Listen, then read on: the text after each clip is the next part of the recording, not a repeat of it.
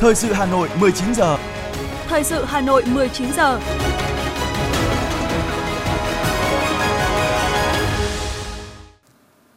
Võ Nam và Thu Minh xin được đồng hành cùng quý thính giả trong 30 phút của chương trình thời sự tối nay, thứ tư ngày 13 tháng 7 năm 2022. Chương trình có những nội dung chính sau đây.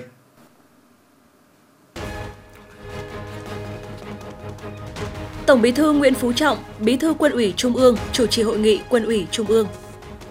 6 tháng đầu năm, Hà Nội xử lý 9.428 vụ vi phạm về buôn lậu hàng giả. Đa dạng các mô hình cựu thanh niên sung phong phát triển kinh tế. Gồm đất Việt được UNESCO Việt Nam cấp bằng bảo trợ. Phần tin thế giới có những thông tin Sri Lanka ban bố tình trạng khẩn cấp. Hàn Quốc dỡ bỏ, cắt giảm nhiều loại thuế để kìm lạm phát. Sau đây là nội dung chi tiết. Thưa quý vị và các bạn, sáng nay tại Hà Nội, Tổng Bí thư Nguyễn Phú Trọng, Bí thư Quân ủy Trung ương, chủ trì hội nghị Quân ủy Trung ương đánh giá kết quả lãnh đạo thực hiện nhiệm vụ quân sự quốc phòng 6 tháng đầu năm và triển khai nhiệm vụ trọng tâm 6 tháng cuối năm 2022. Dự hội nghị có các đồng chí Ủy viên Bộ Chính trị, Ủy viên Thường vụ Quân ủy Trung ương, Chủ tịch nước Nguyễn Xuân Phúc, Thủ tướng Chính phủ Phạm Minh Chính, Đại tướng Phan Văn Giang, Ủy viên Bộ Chính trị, Phó Bí thư Quân ủy Trung ương, Bộ trưởng Bộ Quốc phòng. Các ý kiến phát biểu tại hội nghị đều thống nhất khẳng định 6 tháng đầu năm 2022, Quân ủy Trung ương, Bộ Quốc phòng và cấp ủy, chỉ huy các cấp đã chủ động phối hợp với các ban bộ ngành trung ương địa phương, lãnh đạo chỉ đạo toàn quân đoàn kết thống nhất, nỗ lực phấn đấu hoàn thành toàn diện các nhiệm vụ, nhiều nhiệm vụ hoàn thành tốt, có nhiệm vụ hoàn thành xuất sắc, nổi bật là kịp thời tham mưu với Đảng, nhà nước xử lý hiệu quả các tình huống, không để bị động, bất ngờ, bảo vệ vững chắc chủ quyền lãnh thổ, phối hợp với các lực lượng, giữ vững an ninh trật tự, bảo đảm an toàn các sự kiện chính trị của đất nước. Về nhiệm vụ trọng tâm 6 tháng cuối năm, Quân ủy Trung ương xác định toàn quân tập trung lãnh đạo, chỉ đạo, nâng cao năng lực nghiên cứu, dự báo tình hình chủ động, nhạy bén kịp thời, tham mưu với Đảng, Nhà nước, xử lý các tình huống không để bị động bất ngờ, bảo vệ vững chắc độc lập chủ quyền thống nhất và toàn vẹn lãnh thổ của Tổ quốc tiếp tục tham mưu ban hành, triển khai thực hiện hiệu quả các chiến lược đề án, dự án luật về quân sự, quốc phòng, các nghị quyết về phương hướng phát triển kinh tế xã hội, bảo đảm quốc phòng an ninh các vùng đến năm 2030, tầm nhìn đến năm 2045, tổng kết 10 năm thực hiện nghị quyết Trung ương 8 khóa 11 về chiến lược bảo vệ Tổ quốc trong tình hình mới, bảo đảm chất lượng đúng tiến độ. Phát biểu tại hội nghị, Tổng Bí thư Nguyễn Phú Trọng yêu cầu Quân ủy Trung ương, Bộ Quốc phòng lãnh đạo chỉ đạo triển khai thực hiện nghiêm túc chặt chẽ nghị quyết số 05 của Bộ Chính trị về tổ chức Quân đội Nhân dân Việt Nam giai đoạn 2021-2030. Và những năm tiếp theo, tổ chức điều chỉnh lực lượng tinh gọn mạnh, tiếp tục triển khai thực hiện sâu rộng hiệu quả các nghị quyết, kết luận chỉ thị, quy định của Trung ương về xây dựng chỉnh đốn đảng, trách nhiệm nêu gương của cán bộ đảng viên và nghị quyết của Quân ủy Trung ương về phát huy phẩm chất bộ đội cụ Hồ, kiên quyết chống chủ nghĩa cá nhân trong tình hình mới, đổi mới nâng cao hiệu quả công tác giáo dục chính trị, tư tưởng, tính chiến đấu, tăng cường bảo vệ nền tảng tư tưởng của Đảng, đấu tranh phản bác các quan điểm sai trái thù địch. Sáng nay tại thành phố Việt Trì, Chủ tịch Quốc hội Vương Đình Huệ dự phiên khai mạc kỳ họp thứ tư Hội đồng Nhân dân tỉnh Phú Thọ. Phát biểu tại kỳ họp, Chủ tịch Quốc hội Vương Đình Huệ nhấn mạnh trong thành công chung của tỉnh Phú Thọ, Hội đồng Nhân dân, các đại biểu Hội đồng Nhân dân các cấp đã có những đóng góp quan trọng với 8 nghị quyết được ban hành và 10 đoàn giám sát được triển khai chỉ trong 6 tháng qua, góp phần đảm bảo tính dân chủ, công khai minh bạch trong hoạt động của các cơ quan chính quyền, nâng cao vị thế vai trò của cơ quan quyền lực nhà nước ở địa phương – Chủ tịch Quốc hội Vương Đình Huệ cũng nhấn mạnh các nghị quyết Hội đồng Nhân dân tỉnh ban hành phải khả thi, mang tính dẫn dắt và dự báo chính xác, chú trọng vào các nhóm giải pháp để đẩy mạnh liên kết vùng, phát huy các lợi thế đặc thù và giữ gìn bản sắc văn hóa riêng có của đất tổ vô hùng. Chủ tịch Quốc hội cũng đề nghị hoạt động của Hội đồng Nhân dân phải thể hiện rõ phương châm ý đảng hợp lòng dân và là nơi kiểm chứng việc tuân theo pháp luật của các cơ quan, tổ chức kinh tế chính trị xã hội, lực lượng vũ trang và công dân ở địa phương. Sáng nay tại nhà Quốc hội, trong khuôn khổ chuyến thăm làm việc ở Việt Nam của đoàn đại biểu cấp cao Quốc hội Lào do Phó Chủ tịch Quốc hội Somat Fonsena dẫn đầu, chủ nhiệm Ủy ban Kinh tế, Công nghệ và Môi trường của Quốc hội Lào Linkham Duang Savanh đã có các cuộc làm việc với chủ nhiệm Ủy ban Kinh tế, chủ nhiệm Ủy ban Khoa học, Công nghệ và Môi trường của Quốc hội Việt Nam – Tại buổi làm việc giữa chủ nhiệm Ủy ban Kinh tế của Quốc hội Vũ Hồng Thanh với chủ nhiệm Ủy ban Kinh tế Công nghệ và Môi trường của Quốc hội Lào Linkham Duang Savanh, hai bên đã trao đổi về cơ cấu tổ chức, hoạt động và hợp tác giữa hai ủy ban. Với phương hướng hợp tác trong thời gian tới, chủ nhiệm Ủy ban Kinh tế, Công nghệ và Môi trường Linkham Duang Savanh cho biết, về cơ bản, hai cơ quan tiếp tục tổ chức thực hiện tốt thỏa thuận hợp tác đã được hai chủ tịch quốc hội hai nước nhất trí, trong đó tiếp tục tổ chức thực hiện phương hướng hợp tác song phương, tổ chức trao đổi các đoàn để học hỏi kinh nghiệm, đặc biệt là cấp ủy ban của quốc hội và tiếp tục trao đổi kinh nghiệm, cung cấp thông tin, các bài học trong việc thực hiện nhiệm vụ trong lĩnh vực nghiên cứu tham mưu những vấn đề quan trọng của đất nước, nhất là các vấn đề liên quan đến lĩnh vực công nghệ môi trường, quản lý khai thác tài nguyên thiên nhiên khoáng sản, Bên cạnh đó, chủ nhiệm Ủy ban Kinh tế Công nghệ và Môi trường Linkham Duang Savanh đề nghị hai bên tăng cường tổ chức các lớp tập huấn đào tạo nhân lực về các vấn đề chủ đề cùng quan tâm. Chủ nhiệm Linkham Duang Savanh cũng đề nghị xem xét nghiên cứu xây dựng bản ghi nhớ thỏa thuận hợp tác giữa hai ủy ban, nhất trí với đề xuất ký bản ghi nhớ thỏa thuận hợp tác giữa hai ủy ban của chủ nhiệm Linkham Duang Savanh chủ nhiệm Ủy ban Khoa học Công nghệ và Môi trường của Quốc hội Việt Nam Lê Quang Huy cho rằng đây là việc làm có ý nghĩa quan trọng và mong muốn hai ủy ban sẽ có một bản ghi nhớ hợp tác về các nội dung thiết thực khả thi, góp phần thúc đẩy quan hệ hợp tác giữa hai nước, hai quốc hội. Chủ nhiệm Lê Quang Huy cho biết sẽ giao cho vụ chuyên môn tham mưu cũng như báo cáo lãnh đạo Quốc hội Việt Nam về việc cụ thể hóa đề xuất này. Hội đồng Nhân dân quận Tây Hồ khóa 4 nhiệm kỳ 2021-2026 đã tổ chức kỳ họp thứ 7 kỳ họp thường lệ giữa năm để thực hiện các nội dung quan trọng thuộc thẩm quyền. Kỳ họp có sự tham gia của Phó Chủ tịch Thường trực Hội đồng Nhân dân thành phố Hà Nội Phùng Thị Hồng Hà. Tại phiên khai mạc, lãnh đạo Hội đồng Nhân dân quận Tây Hồ cho biết, Hội đồng Nhân dân quận sẽ tập trung xem xét, đánh giá tình hình thực hiện nhiệm vụ phát triển kinh tế xã hội, an ninh quốc phòng, thu chi ngân sách 6 tháng đầu năm và nhiệm vụ trọng tâm những tháng cuối năm 2022 Bên cạnh đó, tại kỳ họp này, Hội đồng Nhân dân quận Tây Hồ dành nhiều thời gian để các đại biểu thảo luận tại tổ và tại hội trường về những kết quả đã đạt được, cũng như những tồn tại như công tác giải phóng mặt bằng một số dự án trọng điểm chưa đảm bảo tiến độ, việc triển khai thực hiện đấu giá quyền sử dụng đất còn chậm, còn xảy ra úng ngập cục bộ khi mưa lớn tại một số điểm trên địa bàn phường Tứ Liên, ảnh hưởng đến đời sống nhân dân bàn các giải pháp nâng cao hiệu lực hiệu quả của bộ máy chính quyền đô thị để tạo điều kiện thực hiện tốt các nhiệm vụ chung của thành phố đề ra. Hôm nay, Ủy ban Mặt trận Tổ quốc Việt Nam thành phố Hà Nội tổ chức hội nghị lần thứ 9, nhiệm kỳ 2019-2024 để đánh giá kết quả hoạt động 6 tháng đầu năm, nhiệm vụ trọng tâm 6 tháng cuối năm 2022, kết quả thực hiện nghị quyết Đại hội Mặt trận Tổ quốc Việt Nam thành phố nhiệm kỳ 2019-2024, Ủy viên Ban Thường vụ Thành ủy, Chủ tịch Ủy ban Mặt trận Tổ quốc Việt Nam thành phố Nguyễn Lan Hương chủ trì hội nghị. Tham dự có Phó Chủ tịch Ủy ban nhân dân thành phố Trử Xuân Dũng. Sau tháng đầu năm, Ủy ban Mặt trận Tổ quốc Việt Nam thành phố đã tiếp nhận ủng hộ công tác phòng chống dịch được 2,168 tỷ đồng,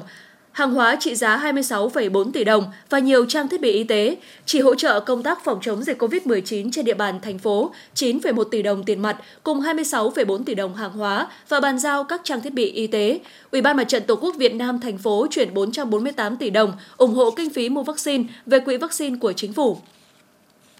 Toàn thành phố đã tiếp nhận đăng ký ủng hộ quỹ vì người nghèo với tổng số tiền trên 213 tỷ đồng, hỗ trợ xây dựng mới 2.519 nhà, sửa chữa 708 nhà đại đoàn kết, hỗ trợ sinh kế cho 6.885 người nghèo, vận động trên 132,5 tỷ đồng, ủng hộ nhân dân các tỉnh miền Trung khắc phục hậu quả mưa lũ, vận động trên 145 tỷ đồng, ủng hộ quỹ vì biển đảo Việt Nam. Kết luận hội nghị, Chủ tịch Ủy ban Mặt trận Tổ quốc Việt Nam thành phố yêu cầu mặt trận các cấp đổi mới nội dung, phương thức hoạt động, thực hiện tốt vai trò là trung tâm quy tụ khối đại đoàn kết toàn dân tộc, tuyên truyền vận động tập hợp rộng rãi các lực lượng trong xã hội, củng cố niềm tin của nhân dân với Đảng, chính quyền, tạo sự đồng thuận, phấn đấu thực hiện có hiệu quả các chỉ tiêu. Hội nghị đã bầu bổ sung ủy viên Ủy ban Mặt trận Tổ quốc Việt Nam thành phố khóa 17, nhiệm kỳ 2019-2024.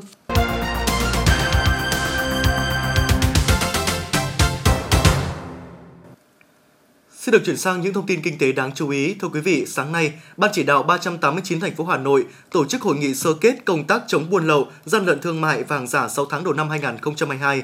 Phó Chủ tịch Ủy ban nhân dân thành phố Hà Nội Nguyễn Mạnh Quyền, trưởng ban chỉ đạo 389 thành phố chủ trì hội nghị.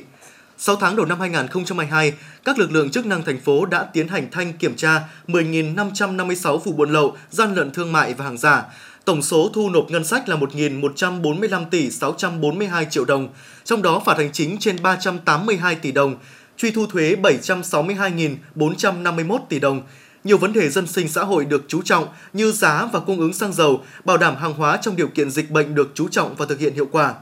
Phát biểu tại hội nghị, Phó Chủ tịch Ủy ban nhân dân thành phố Hà Nội Nguyễn Mạnh Quyền nhấn mạnh, thời gian tới, lực lượng chức năng thành phố Hà Nội kiểm tra trọng tâm, trọng điểm, kiểm soát chặt chẽ nhóm các mặt hàng cấm, hàng hóa ảnh hưởng đến an ninh trật tự, an toàn xã hội và những mặt hàng tiêu dùng thiết yếu, tiêu thụ nhiều trong dịp lễ Tết. Trong đó chú trọng kiểm tra, kiểm soát hoạt động bán hàng online, bán hàng qua mạng xã hội, ngăn chặn triệt để việc vận chuyển, tập kết hàng lậu, hàng giả, hàng kém chất lượng, hàng không rõ nguồn gốc, xuất xứ. Xu hướng tiêu dùng xanh đang tạo ra cơ hội phát triển, mở rộng thị phần cũng như cơ chế chính sách hỗ trợ của chính phủ dành cho doanh nghiệp. Đặc biệt khi thu nhập cá nhân và ý thức tiêu dùng xanh ngày càng tăng thì người dân chú trọng hành vi tiêu dùng thân thiện với môi trường hơn, nhất là sau hậu Covid-19 như hiện nay. Theo tiến sĩ Hồ Thanh Thủy, Viện Kinh tế Chính trị, Học viện Chính trị Quốc gia Hồ Chí Minh, Việt Nam đang triển khai một số hoạt động liên quan đến sản xuất và tiêu dùng bền vững,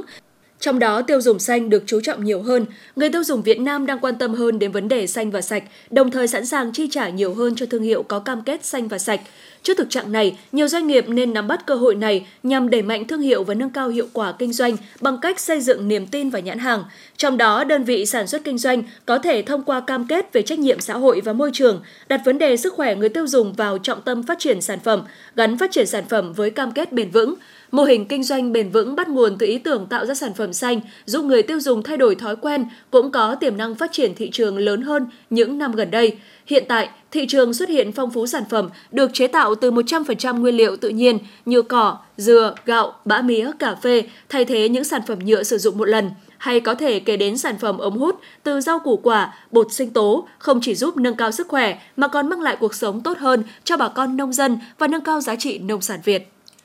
Công ty Honda Việt Nam cho biết doanh số bán lẻ mảng kinh doanh xe máy và ô tô trong tháng 6 năm 2022 lần lượt đạt 147.693 xe, giảm 5%, và 1.702 xe, giảm 46,5% so với tháng trước.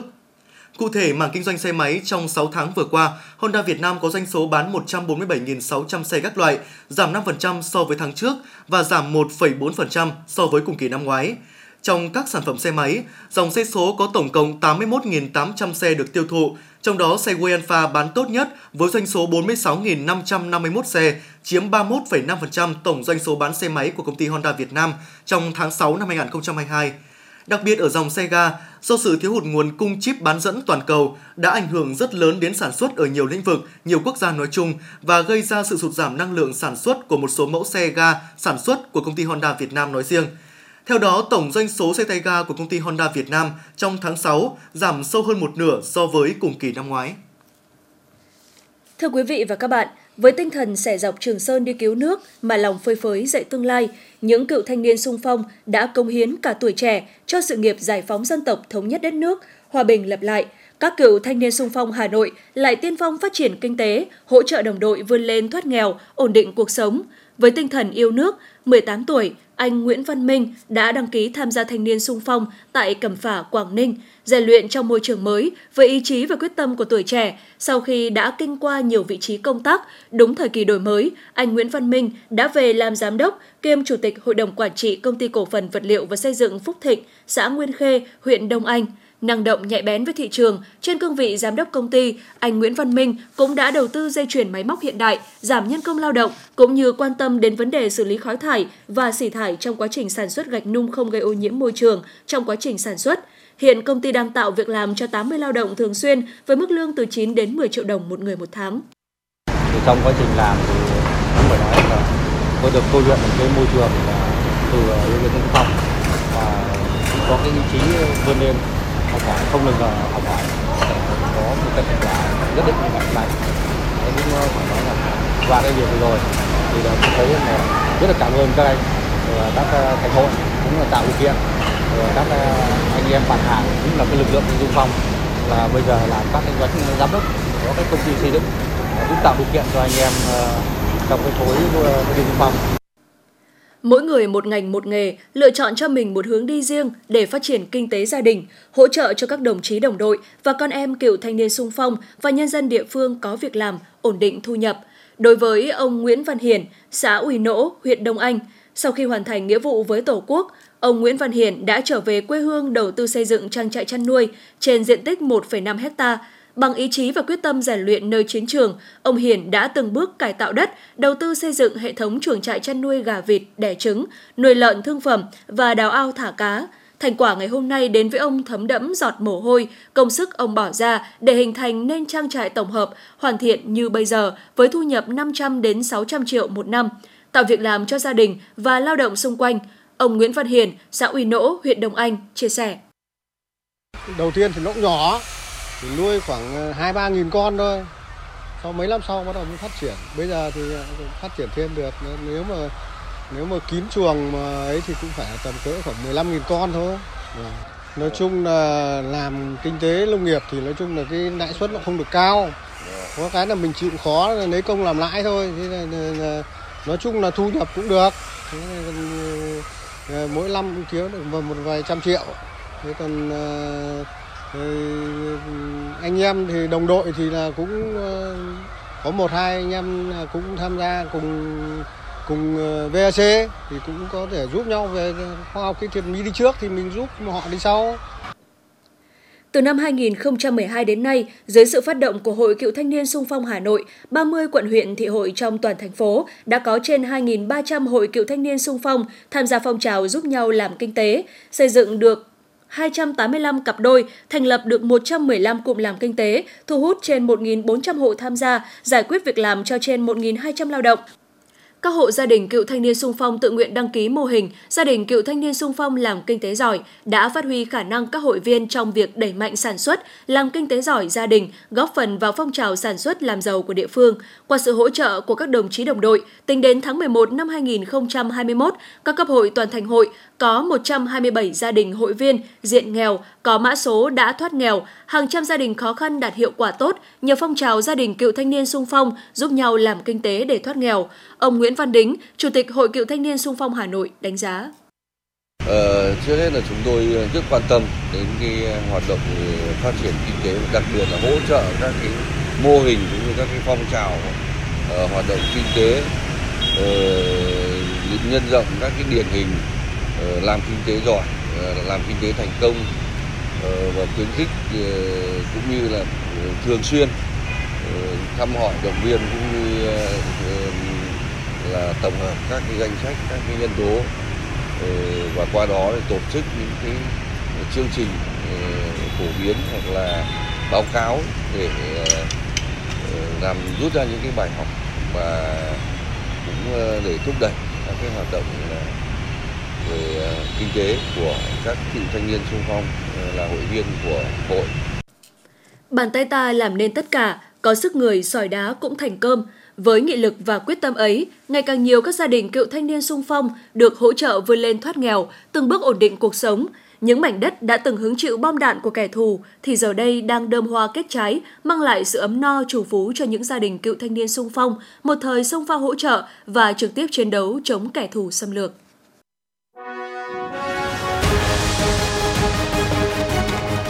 Thời sự Hà Nội, nhanh, chính xác, tương tác cao.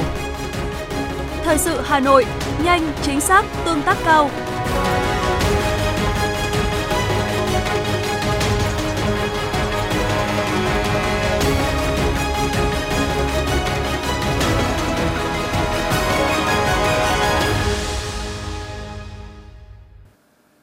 Chuyển sang những thông tin đáng chú ý khác, thưa quý vị, Hội nghị Ban chấp hành Tổng Liên đoàn Lao động Việt Nam lần thứ 11, khóa 12 đã khai mạc ngày hôm nay.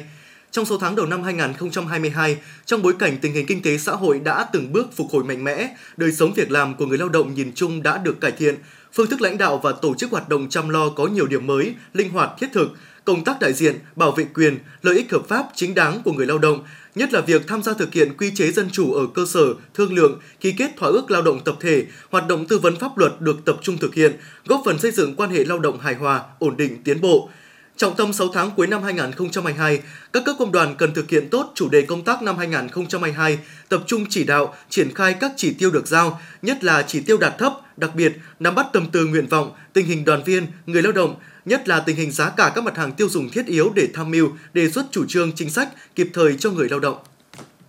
Liên quan đến kế hoạch thực hiện điều chỉnh môn lịch sử trong chương trình giáo dục phổ thông 2018 nhằm triển khai nghị quyết số 63 của Quốc hội, Vụ trưởng Vụ Giáo dục Trung học Nguyễn Xuân Thành, Bộ Giáo dục và Đào tạo đã thông tin thêm về nội dung này với tinh thần khẩn trương chuẩn bị cho việc dạy học môn lịch sử từ năm học mới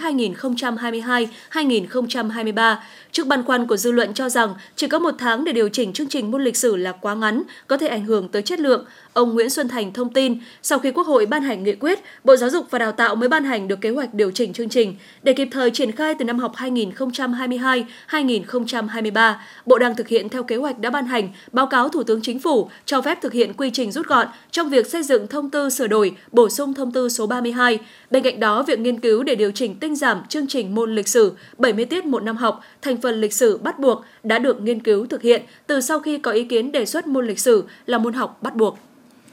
Thưa quý vị, tin vui trong lĩnh vực văn hóa làng nghề khi mới đây, một doanh nghiệp gốm của Việt Nam vừa vinh dự đón bằng bảo trợ sản phẩm khoa học văn hóa do UNESCO Việt Nam trao tặng. Đó là tổ hợp công ty cổ phần gốm đất Việt, đơn vị trong nước hiện đang sở hữu nhiều kỷ lục thế giới và Việt Nam nhất hiện nay. Liên hiệp các hội UNESCO Việt Nam trao bảo trợ là quy trình tự động hóa sản xuất sản phẩm từ đất sét theo công nghệ nghiền khô siêu mịn. Công nghệ này giúp gốm Việt Nam mang tính sáng tạo hơn, gìn giữ và phát huy giá trị nghề gốm truyền thống, phục vụ các công trình dân sinh và văn hóa tín ngưỡng. Để đáp ứng tiêu chí được cấp bằng bảo trợ, các thương hiệu gốm phải đảm bảo đủ các yếu tố, có dây chuyển sản xuất hiện đại, ứng dụng khoa học công nghệ tiên tiến. Doanh nghiệp của gốm Việt Nam này đã tiên phong đưa robot thay thế con người ở những khâu sản xuất nặng nhọc. Hiện sản phẩm gốm đất Việt đã hiện diện tại 63 tỉnh thành trong cả nước, xuất khẩu đến 51 quốc gia và vùng lãnh thổ trên thế giới. Đây cũng là một trong các thương hiệu sở hữu nhiều kỷ lục thế giới và kỷ lục Việt Nam nhất hiện nay, với 3 kỷ lục thế giới, 33 kỷ lục Việt Nam và một bằng độc quyền sáng chế. Khát vọng đoàn kết tiên phong sáng tạo phát triển là khẩu hiệu hành động của tuổi trẻ quận Cầu Giấy tại Đại hội đại biểu Đoàn Thanh niên Cộng sản Hồ Chí Minh quận lần thứ 6, nhiệm kỳ 2022-2027. Nhiệm kỳ qua trên các mặt công tác, quận đoàn Cầu Giấy luôn đạt và vượt các chỉ tiêu hàng năm, phương hướng hoạt động có nhiều đổi mới gắn với nhu cầu, nguyện vọng và lợi ích của đoàn viên thanh niên. Các khâu đột phá được triển khai có trọng tâm, có chiều sâu và lan tỏa rộng khắp, đem lại hiệu quả rõ rệt. Trong nhiệm kỳ qua, toàn đoàn quận đã trồng mới hơn 2.000 cây xanh, kết nạp thêm 7.841 đoàn viên mới. Tại đại hội, các đại biểu chính thức đã bầu ra 25 đồng chí vào ban chấp hành quận đoàn. Đồng chí Lê Thị Thu Trang tái cử chức danh Bí thư quận đoàn Cầu Giấy khóa 6, đại hội cũng bầu ra 5 đồng chí đi dự đại hội đại biểu Đoàn Thanh niên Cộng sản Hồ Chí Minh thành phố Hà Nội lần thứ 16. Trong 6 tháng đầu năm 2022, toàn thành phố Hà Nội đã đăng ký mới trên 145.000 phương tiện, bao gồm 41.400 ô tô, 101.000 mô tô, 3.047 xe máy điện. Riêng công tác đăng ký xe trên Cổng Dịch vụ Công Quốc gia, tính đến ngày 14 tháng 6, lực lượng Cảnh sát Giao thông Thủ đô đã giải quyết thủ tục đăng ký đối với 3.040 phương tiện, trong đó, Phòng Cảnh sát Giao thông giải quyết 2.984 phương tiện, Công an các quận, huyện, thị xã giải quyết đăng ký 56 phương tiện, 26 xe ô tô, 30 xe mô tô. Cũng trong 6 tháng đầu năm 2022, lực lượng Cảnh sát Giao thông, Cảnh sát Trật tự, Cơ động đã kiểm tra, xử lý 146.000 trường hợp vi phạm trật tự an toàn giao thông đường bộ, đường sắt, đường thủy, phạt hơn 83 tỷ đồng. Về nhiệm vụ trọng tâm của Cảnh sát Giao thông Hà Nội trong 6 tháng cuối năm 2022, đơn vị xác định sẽ tiếp tục triển khai các chuyên đề xử lý vi phạm nồng độ cồn, xe tải vi phạm, vân vân.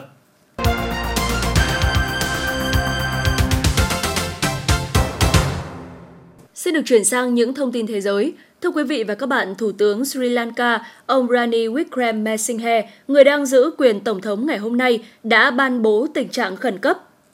Thông báo người phát ngôn văn phòng Thủ tướng Sri Lanka cho biết, vì Tổng thống Gotabaya Rajapaksa đã rời đất nước, tình trạng khẩn cấp được ban bố nhằm giải quyết tình hình trong nước. Cùng ngày, người biểu tình đã tràn vào văn phòng Thủ tướng yêu cầu ông Ranin Wickremesinghe từ chức. Trước đó, ông Wickremesinghe cũng thông báo sẵn sàng từ chức nhằm mở đường cho một chính phủ đoàn kết dân tộc.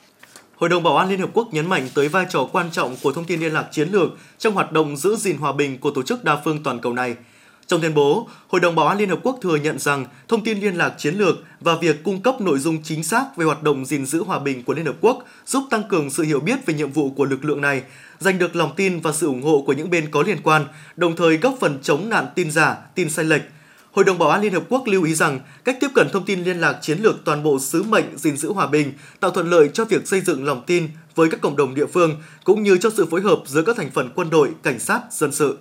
Hôm nay, Tổng thống Mỹ Joe Biden đã tới Israel, chính thức bắt đầu chuyến công du Trung Đông đầu tiên kể từ khi nhậm chức. Trong hai ngày làm việc tại Israel, Tổng thống Biden sẽ có cuộc gặp với Thủ tướng tạm quyền Yair Lapid cùng các lãnh đạo nước này, trong đó thảo luận về hợp tác song phương và các vấn đề khu vực, trong đó có Iran. Dự kiến sau đó ông Biden sẽ có cuộc gặp với Tổng thống Mahmoud Abbas của chính quyền Palestine tại bờ Tây. Đây sẽ là lần gặp trực tiếp cấp cao nhất giữa Mỹ và chính quyền Palestine kể từ khi cựu Tổng thống Mỹ Donald Trump triển khai cách tiếp cận cứng rắn với Palestine sau khi lên nắm quyền năm 2017. Cũng như nhiều nước trên thế giới, giá tiêu dùng tại Hàn Quốc đang tăng cao kỷ lục và hiện ở mức cao nhất trong 24 năm. Để giảm bớt tác động tiêu cực của tình trạng này, trong cuộc họp khẩn cấp đầu tiên của Tổng thống Jun suk yeol về nền kinh tế, chính phủ đã quyết định dỡ bỏ thuế quan thêm đối với 7 mặt hàng thực phẩm hay phát phiếu mua hàng. Theo Bộ Kinh tế và Tài chính Hàn Quốc, bắt đầu từ tháng 7 này, chính phủ đã dỡ bỏ thuế quan đối với 100.000 tấn thịt bò nhập khẩu, hơn 82.000 tấn thịt gà, cũng như đối với thịt lợn nhập khẩu, sữa bột, hạt cà phê, hành lá và nguyên liệu ethanol. Như vậy đã có tổng cộng 26 mặt hàng công nghiệp và thực phẩm được áp dụng thuế quan nhập khẩu bằng không khẩn cấp từ đầu năm đến nay.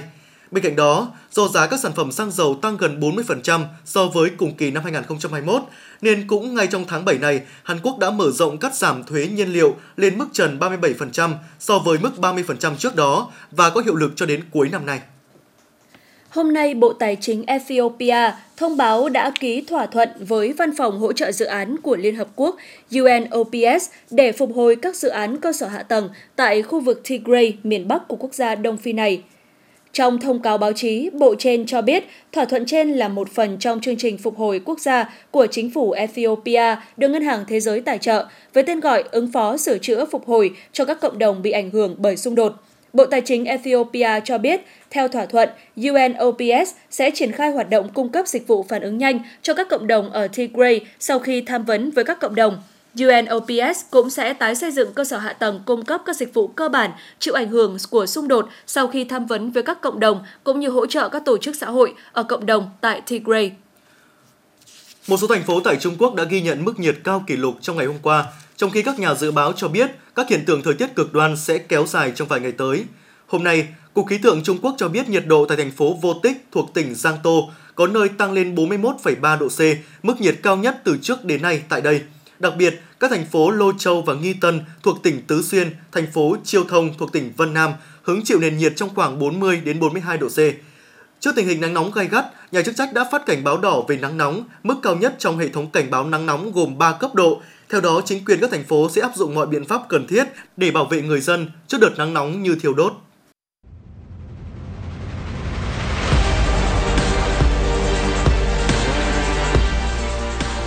Bản tin thể thao Bản tin thể thao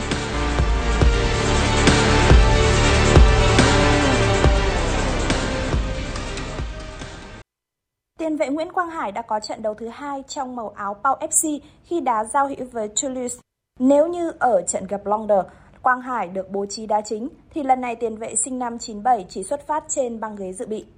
Sang đầu hiệp 2, Quang Hải mới được huấn luyện viên Didier Tolo tung vào sân và bố trí chơi hộ công sau tiền đạo Megan Jock. Tuy được trao vị trí tiền vệ tấn công sở trường, nhưng Quang Hải không có nhiều đất diễn khi Pau FC thi đấu lép vế trước đối thủ. Dấu ấn lớn nhất của tiền vệ 25 tuổi là cú sút chạy cột dọc ở phút 50 và một pha đột phá trung lộ ngã xuống ngay trước vòng cấm ở phút 78 nhưng trọng tài không cắt còi. Trước đối thủ được đánh giá trội hơn, Pau FC đã để thua 0-2 và đây cũng là thất bại đầu tiên của Quang Hải trong màu áo mới. Toulouse giành thắng lợi nhờ pha làm bàn của tiền đạo Rafael Ratao ngay trước giờ nghỉ và tình huống đá phản lưới nhà của hậu vệ Dream Juice ở cuối trận. Theo lịch thi đấu, Pau FC sẽ còn hai trận giao hữu để chuẩn bị cho mùa giải mới, gặp Angolong Sahon vào ngày 15 tháng 7 và Chamonix Nocte vào ngày 23 tháng 7. Sau đó, Quang Hải và các đồng đội sẽ khởi đầu League 2 mùa 2022-2023 bằng chuyến làm khách trên sân Gongcom vào ngày 31 tháng 7. Ở trận đấu giao hữu giữa Manchester United và Liverpool tại The Match Bangkok Century Cup 2022, với đội hình đầy trẻ trung, Liverpool nhập cuộc đầy tự tin và làm chủ thế trận. Tuy nhiên, Quỷ Đỏ mới là đội có bàn dẫn trước với pha dứt điểm về góc xa của Sancho ở phút 12. Sau đó, Fred nâng tỷ số lên 2-0 ở phút 31. 3 phút sau, Manchester United có được bàn thắng tạo ra cách biệt 3-0. Tiền đạo Anthony Martial cướp bóng trong chân một cầu thủ Liverpool trước khi tăng tốc rồi đưa bóng qua đầu thủ thành Alisson. Sang hiệp 2, Manchester United phản công và Amad Diallo thoát xuống rất nhanh rồi căng ngang chính xác cho Pellici lao vào đệm bóng tung lưới Arian, ấn định chiến thắng 4-0 trước Liverpool. Trạng 10 giải đua xe đạp Tour de France có lộ trình 148,5 km từ Morin đi Merchep. Là một trong những chặng đua ngắn nhất, cộng với địa hình gồm nhiều đoạn leo đèo, biến đây trở thành một chặng đua hoàn hảo cho những màn tách tốt của các quarter. Luis Leon Sanchez đã dẫn đầu trong phần lớn chặng đua, nhưng đến những km cuối, anh đã bị một nhóm quarter khác bắt kịp và buộc phải tìm kiếm chiến thắng bằng một cuộc đua nước rút. Dù đã rất nỗ lực tuy nhiên Sanchez chỉ có thể về thứ ba, còn người về nhất là Magnus Scott Quarter người Đan Mạch cán đích trước Nick Schultz chỉ vài cm. Đây là chiến thắng chặng thứ hai trong sự nghiệp của Scott tại Tour de France. Tadej Pogacar cùng top đông hoàn thành chặng đua sau nhóm dẫn đầu tới 9 phút, nhưng thành tích này vẫn đủ để giúp anh giữ vững chiếc áo vàng sau chặng thứ 10. Dự báo thời tiết khu vực Hà Nội đêm 13 ngày 14 tháng 7 năm 2022 Trung tâm thành phố Hà Nội có lúc có mưa rào và rông cục bộ, có mưa to, nhiệt độ từ 26 đến 31 độ C. Quý vị và các bạn vừa nghe chương trình thời sự của Đài Phát thanh và Truyền hình Hà Nội, chỉ đạo nội dung Nguyễn Kim Khiêm, chỉ đạo sản xuất Nguyễn Tiến Dũng, tổ chức sản xuất Xuân Luyến, chương trình do biên tập viên Minh Thơm, phát thanh viên Thu Minh Võ Nam và kỹ thuật viên Viết Linh thực hiện. Hẹn gặp lại quý vị trong chương trình thời sự lúc 6 giờ sáng ngày mai. Thân ái chào tạm biệt.